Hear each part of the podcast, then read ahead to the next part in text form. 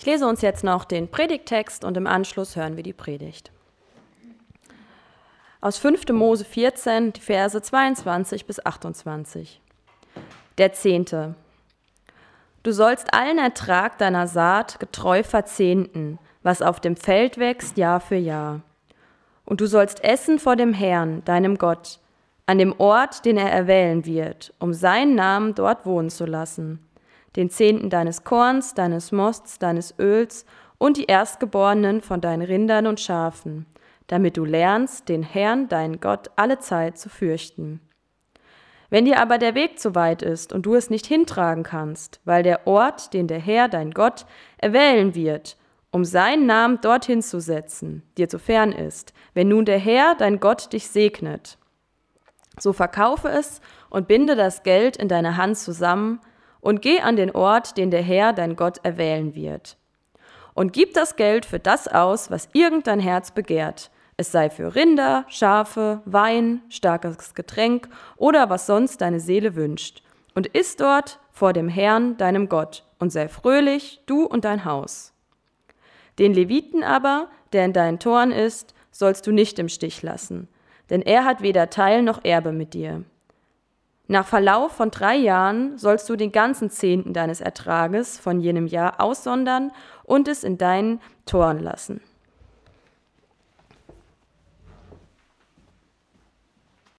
Jo, das freut mich erstmal gehört zu haben, dass jemand sich nicht entscheiden kann, welcher Bibelvers drankommt. Ähm, das Dilemma habe ich auch des Öfteren. Da steht zu viel Schönes und Gutes in dem Buch drin, ähm, dass man sich oft nicht entscheiden kann.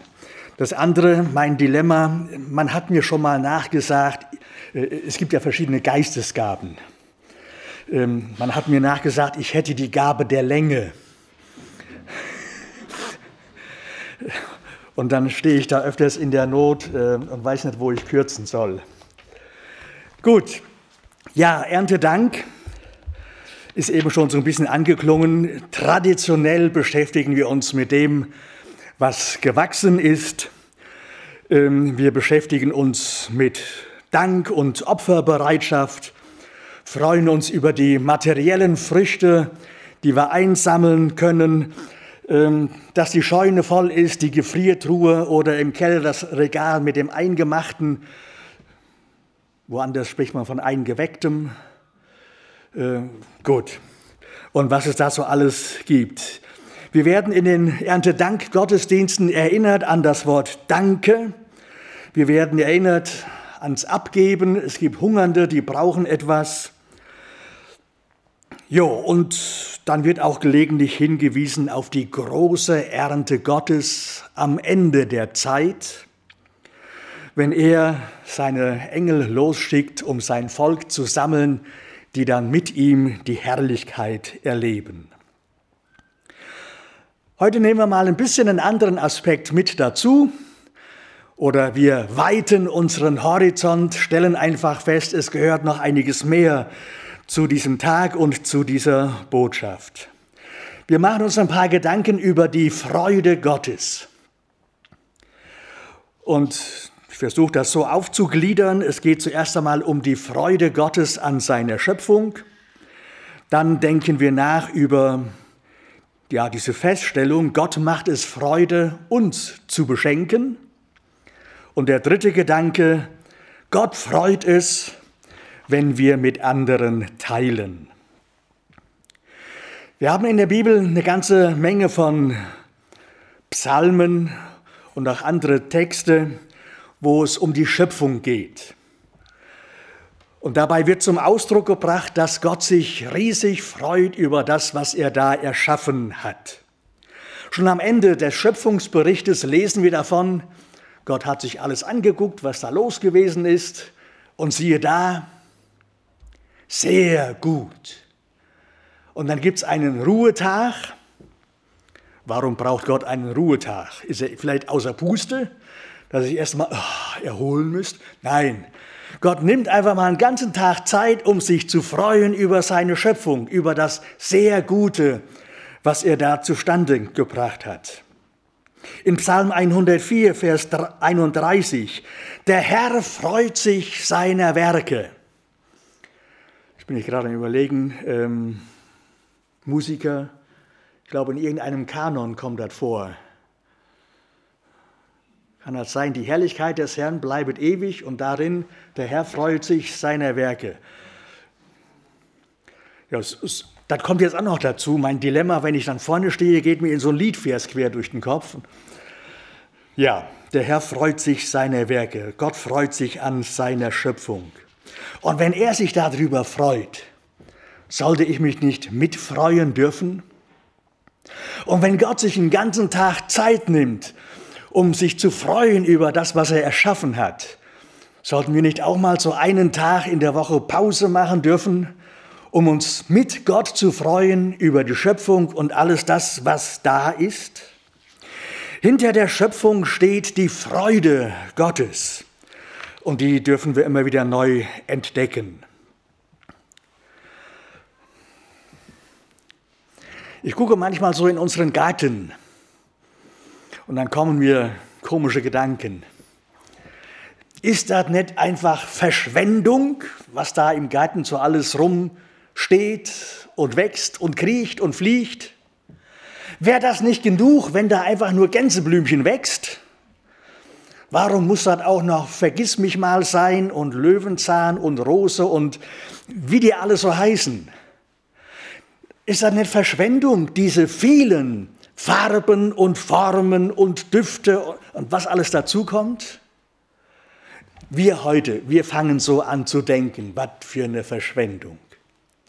Aber das ist Ausdruck der Freude Gottes über das, was er erschaffen hat ja, eben ist schon mal das Stichwort gefallen. Wir kommen gleich auch noch mal drauf zu sprechen. Gott genießt seine Schöpfung. Und dann kommen die Piepmetzer alle noch dazu. Äh, da hängt bei uns vorm Fenster in, in der Birke ein, so ein Vogelhäuschen, ein Futterhäuschen.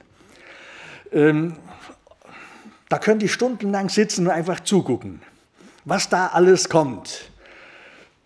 Ja, der Müller hat vielleicht eine Meise aber da kommen Kohlmeisen und Blaumeisen und Tannenmeisen und wie die alle heißen und was der Wald sonst so hergibt. Und wenn dann, wie sagen wir im Siegerland, der Magolvis, der Eichelheer, wenn der sich zofft mit der Elster, äh, einfach schön zuzugucken. Nein, das ist nicht irgendwie Verschwendung, diese Vielfalt, die wir da wahrnehmen können, Ausdruck der Freude Gottes an seiner Schöpfung. Und dann dürfen wir uns freuen über das, was er uns gibt ähm, und bekommen sicherlich auch einen anderen Zugang zu dem Brot, das wir essen oder zu den Kartoffeln, die wir reinschieben oder naja, bei dem Gemüse ist halt jetzt so eine Sache, ja, dann Erbsen und Möhren ist ja ganz prima, aber wenn es dann auch noch Brokkoli sein soll, ähm, nein, das ist nicht mein Lieblingsgemüse. Das dürfen andere essen. Gaben Gottes in der Schöpfung. Ähm, zu dem, wo der Herr sich besonders auch darüber freut, das ist der Mensch, den er geschaffen hat als Krone seiner Schöpfung. Und dann hat er ja nicht den einen dahingestellt und den anderen ganz woanders. Er hat uns Menschen zusammengestellt. Wir sind zur Gemeinschaft geschaffen für ein Leben miteinander. Und dann darf man sich freuen an den Menschen, mit denen wir gemeinsam unterwegs sind. Menschen, die uns begleiten, Menschen, die wir begleiten können. Die gegenseitige Unterstützung, die wir erfahren in der Familie, in der Gemeinde. Gott freut sich an seinen Geschöpfen. Er freut sich an dem, was er uns anvertraut hat. Wir dürfen uns freuen über die Hütte, in der wir schlafen, die berufliche Existenz, die wir haben, die Verhältnisse, in denen wir leben. Noch sind es gute Verhältnisse. Was die nächste Regierung daraus macht, wir werden es sehen oder erleben oder was sonst so passiert. Gott freut sich an seiner Schöpfung. Und in der Vielfalt seiner Schöpfung dürfen wir seine Freude erkennen und wahrnehmen und mit einstimmen in die Freude unseres Gottes. Dann kommen wir zu dem zweiten Gedankenkreis. Gott macht es Freude, uns zu beschenken. Ich werde dann meine Freude an ihnen haben, so dass ich ihnen Liebe erweise oder so dass ich ihnen Gutes tue. Lesen wir bei dem Propheten Jeremia, Kapitel 32, 41. Gott hat Freude daran, uns zu beschenken. Er freut sich, wenn er für uns sorgen kann. Im Petrusbrief lesen wir, alle eure Sorge werft auf ihn, denn er sorgt für euch. Man kann aber auch übersetzen, er ist um euch besorgt. Und Gott hat seine Freude daran, für uns sorgen zu können oder um uns besorgt zu sein.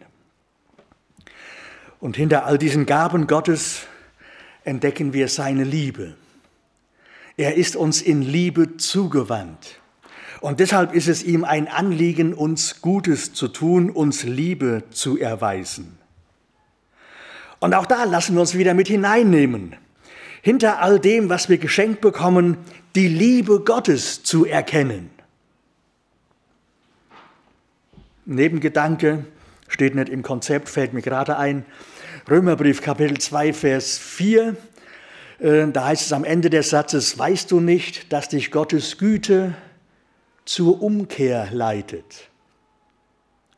Hier und da wird schon mal davon gesprochen, dass Gott Gericht hält dass er wie oh, reinschlägt, damit die Menschen endlich umkehren. Oh, kommt vielleicht auch hier und da vor. Aber meistens macht Gott das so nach Römer 2, Vers 4. Er erweist uns seine Güte. Und damit lädt er uns ein zur Umkehr, dass wir zu ihm, dem Schöpfer, dem Herrn des Lebens kommen. Er möchte uns Gutes tun, uns Liebe erweisen. Und deshalb beschenkt er uns. Und das ist seine Einladung an uns, zu ihm zurückzukehren, das Leben mit ihm zu leben. Wenn Gott uns so beschenkt, dann dürfen wir diese Gaben dankbar annehmen und wir dürfen sie genießen. Ich habe von einem Missionar gelesen, der ist viel in der Welt rumgereist, verschiedenste Länder hin und her besucht. Und dann hat er berichtet, wir kamen nach Namibia oder irgendwelche Länder in, äh, ich glaube, Südamerika ist es gewesen. Und wir wurden begrüßt mit dem Wunsch, genießen Sie den Tag, genießen Sie das Essen, genießen Sie den Park.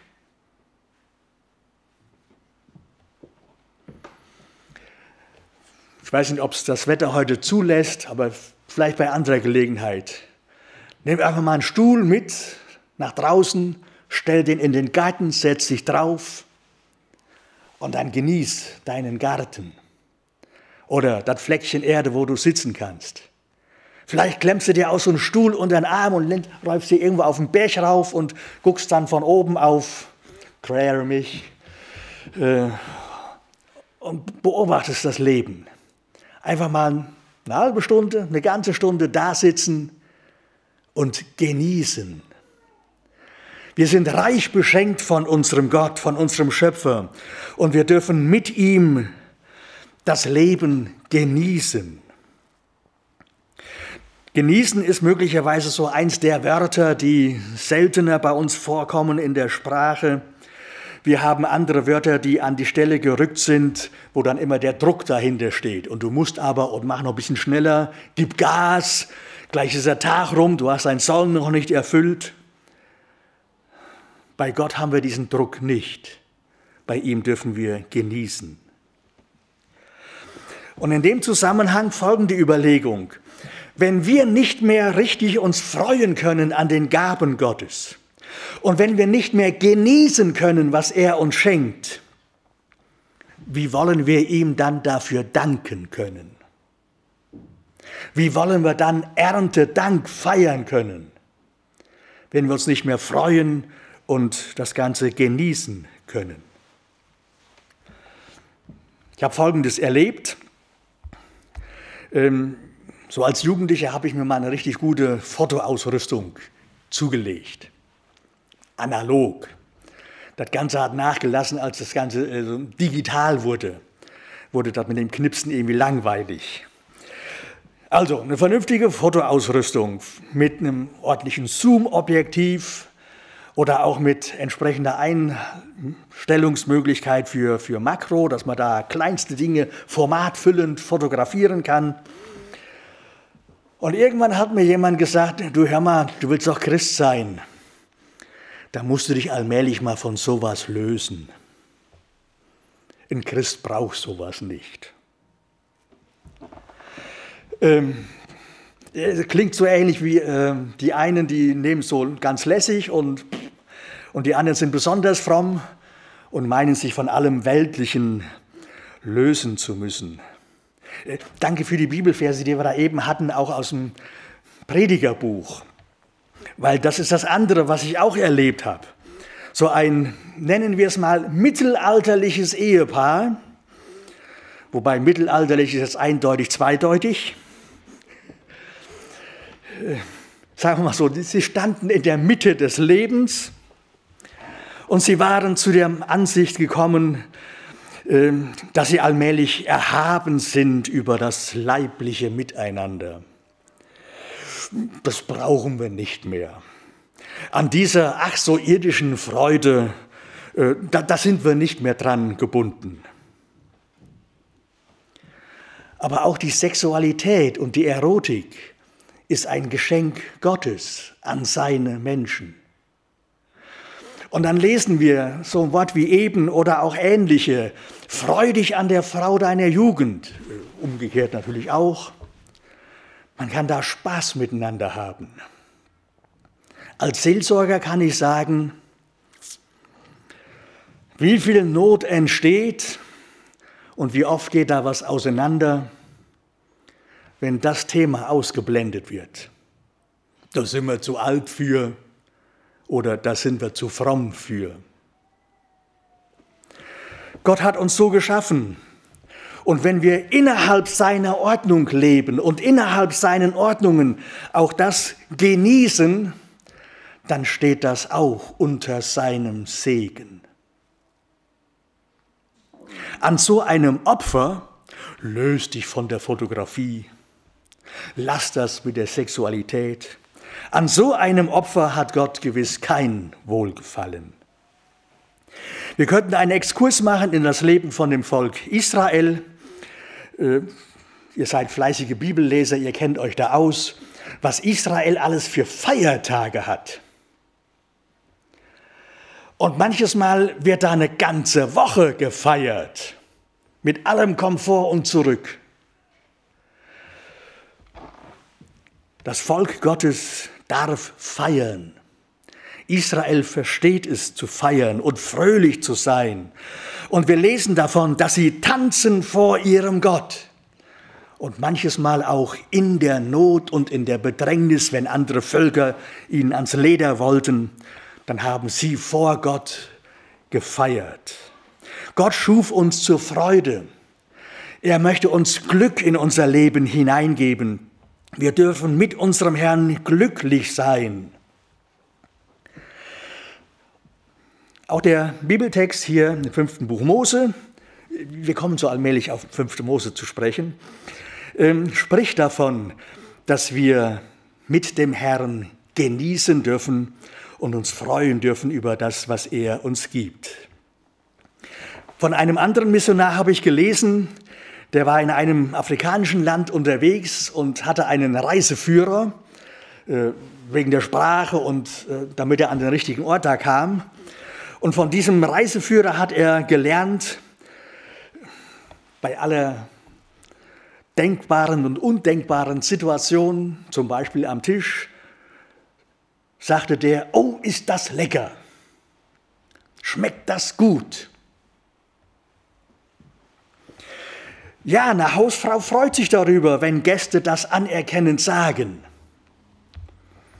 Ähm, in früheren Jahren, ich blätter mal ein bisschen in der Vergangenheit, äh, da haben wir als Siegerländer Prediger uns einmal im Monat getroffen, um Termine abzustimmen. Und dann gab es anschließend Mittagessen. Bei einem solchen Mittagessen, äh, wir haben es versucht einfach zu halten, also es gibt einen leckeren Eintopf. Bei einem solchen Mittagessen, Martin Hafer war dabei. Martin Hafer ist euch bekannt. Ja. Und er wendet sich dann der Gastgeberin zu. Du hast da aber ein barbarischer Brei gekocht. Für den Nicht-Eingeweihten klingt das irgendwann ziemlich barbarisch oder daneben. Aber wenn wir sagen, es schmeckt barbarisch Gott, äh, dann ist das richtig gut. Und dann ist man eigentlich schon satt bis hinten gegen und fragt dann trotzdem nochmal nach, kann ich noch einen Teller haben? Können wir das heute einfach noch so sagen, wenn wir zusammen am Tisch sitzen? Oh, heute schmeckt aber nochmal richtig gut. Er ist ein barbarischer Brei gekocht. Gott freut sich, wenn er uns beschenken kann. Und wir dürfen mit einstimmen in seine Freude. Ein Journalist wollte einmal herausfinden, welche Wertschätzung die Gottesgabe Brot bei Menschen hat. Hat er so richtig großen Brotleib gekauft und sich in der Fußgängerzone an der Ecke gestellt mit dem kleinen Tisch und hat Vorübergehende eingeladen, eine Stunde zu arbeiten und dann kriegen sie den Brotleib. In Hamburg wurde er ausgelacht. In New York hat ihn die Polizei erst einmal festgenommen. In Nigeria, da waren einige sogar bereit, drei Stunden zu arbeiten. Und in Neu-Delhi, da wollten Hunderte den ganzen Tag arbeiten, um diesen einen Brotleib zu kriegen. Welche Wertschätzung hat die Gottesgabe Brot bei Menschen? Wie sieht es bei uns in unserem Land aus? Bei vielen ist es mit der Wertschätzung nicht weit her. Da reicht es noch nicht einmal für die Teilnahme an einem Erntedankgottesdienst. Und der letzte Teil. Gott freut sich, wenn wir teilen.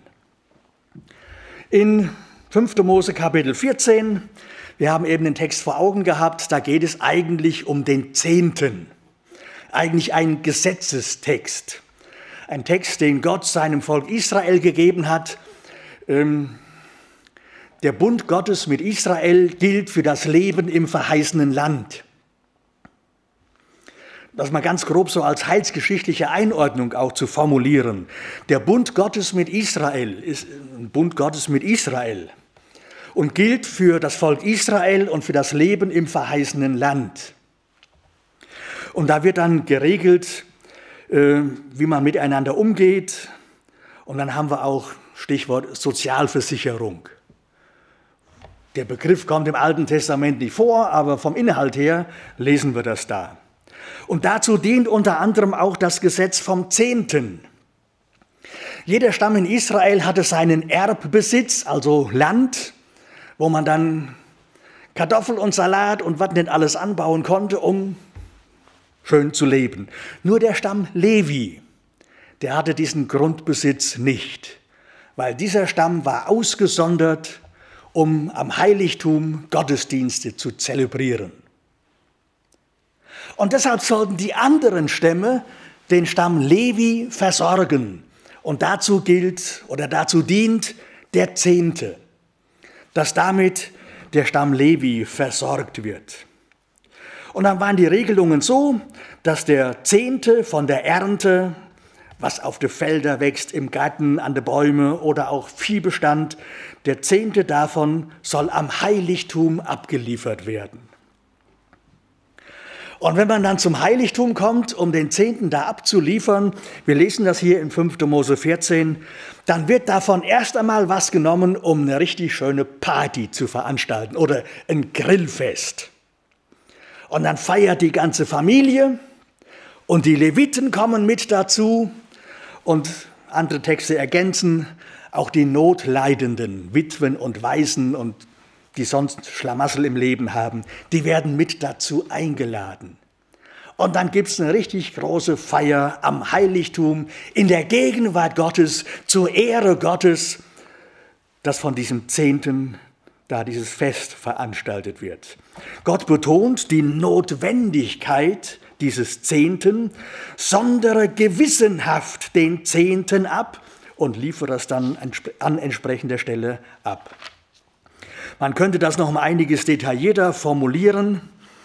Ähm, wir finden auch ein paar Hinweise, dass dann, wenn von diesen 90 Prozent, die dann übrig bleiben, dass davon nochmal ein Zehnter genommen wird.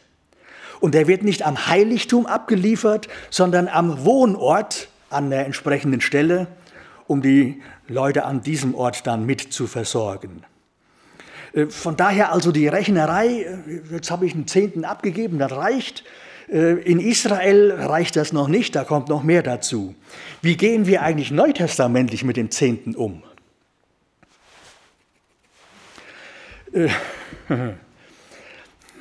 Zunächst einmal zu eurer Erleichterung. Das Gesetz des Zehnten wird im Neuen Testament nicht wiederholt wird also für die Gemeinde Jesu nicht wieder neu in Kraft gesetzt. Ähm, das Grundgesetz, was wir vom Alten Testament her kennen, die sogenannten zehn Gebote, gehören ja auch zu dem Bund Gottes mit Israel für das Leben im verheißenen Land. Äh, die wenigsten von uns hier gehören zu Israel. Und ja, ich sage einfach mal so, dieser Bund Gottes mit Israel gilt nicht für uns. Was machen wir jetzt mit den zehn Gebote? Schere nehmen, rausschnippeln aus dem alten Buch und brauchen wir nicht mehr? Nein. Zum einen, ähm, da wird nicht nur das Zusammenleben Israels im verheißenen Land geregelt, sondern in diesen Geboten teilt Gott uns mit, wer er ist was sein Wesen ist, was sein Wille ist.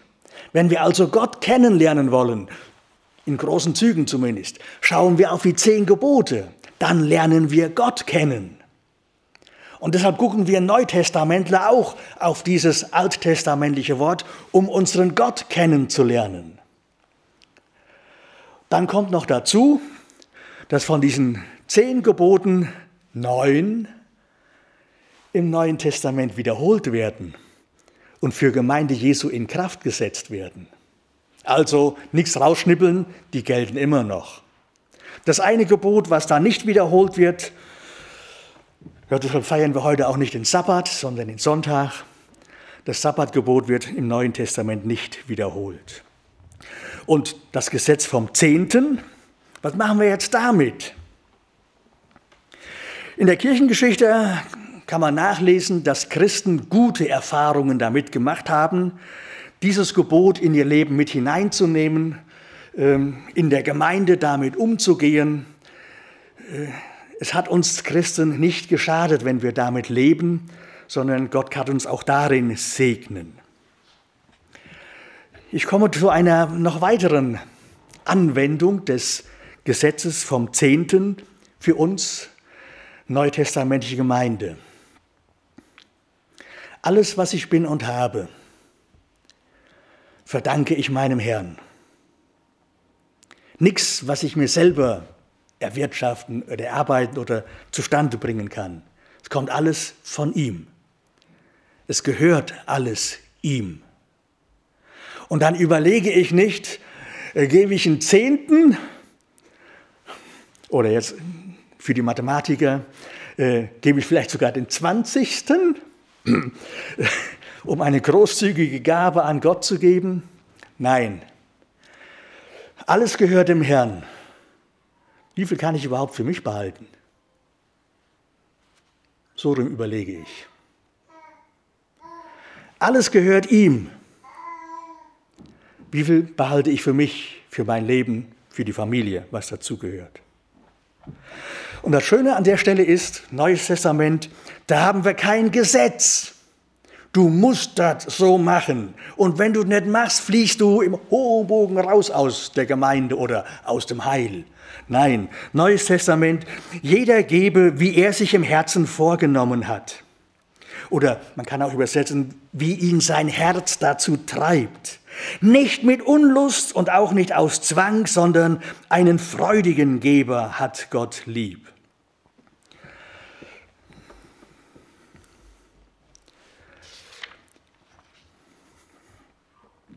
Israel kam also am Heiligtum zusammen, um den Zehnten abzuliefern und dabei ein großes Fest zu feiern.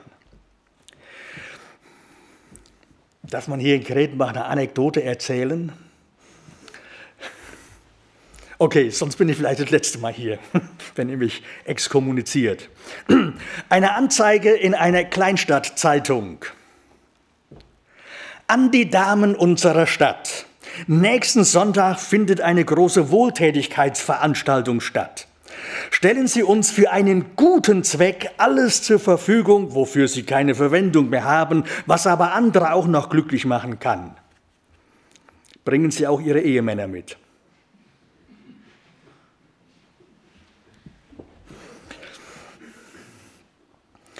Hebräer 13, Vers 16, Schlussüberlegung. Da steht, Gutes zu tun, mit anderen zu teilen, vergesst nicht, denn das sind Opfer, an denen Gott wohlgefallen hat. Gott freut sich an seiner Schöpfung. Er freut sich daran, wenn er uns beschenken kann. Und er freut sich mit uns, wenn wir mit anderen teilen.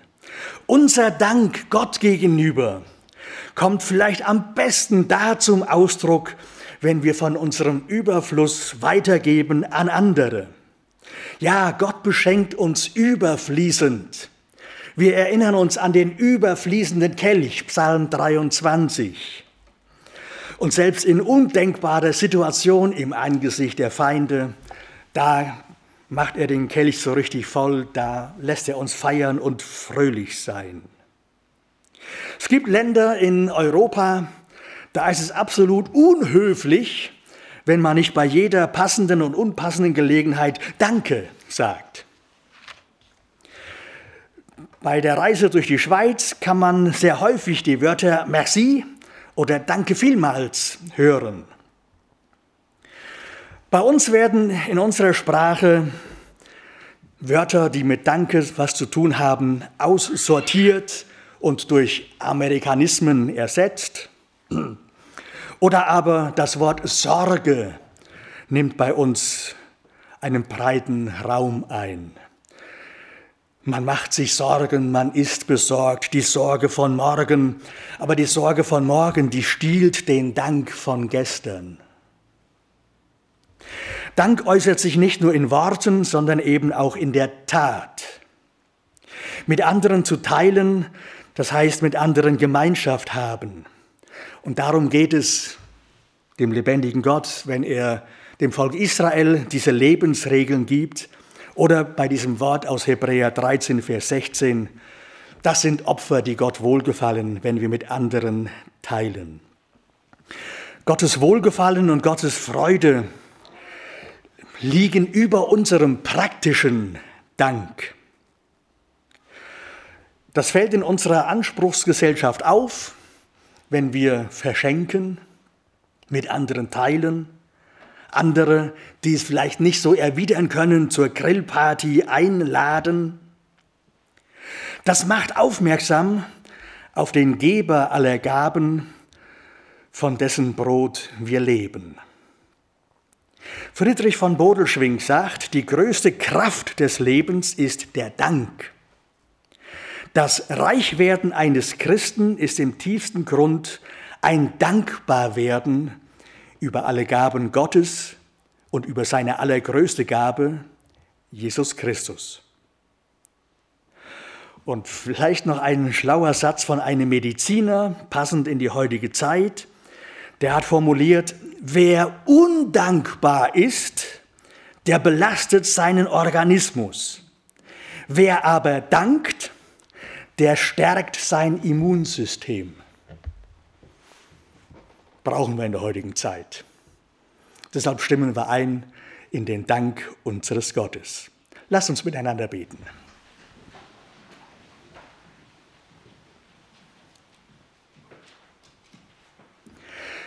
Herr Jesus Christus, wir danken dir für diesen Morgen, danken dir für diesen Gottesdienst, danken dir, dass wir in deiner Gegenwart sein dürfen. Herr Jesus, wir danken dir für dein Wort.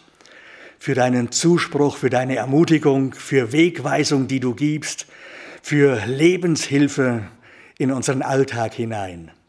Ja, wir möchten es lernen, dich vor Augen zu haben, möchten es lernen, deine Freude und deine Liebe zu sehen und das mit hineinzunehmen in unser Leben und auch in unseren Alltag. Wir danken dir, dass du uns da entsprechende Hilfestellung und Anleitung gibst.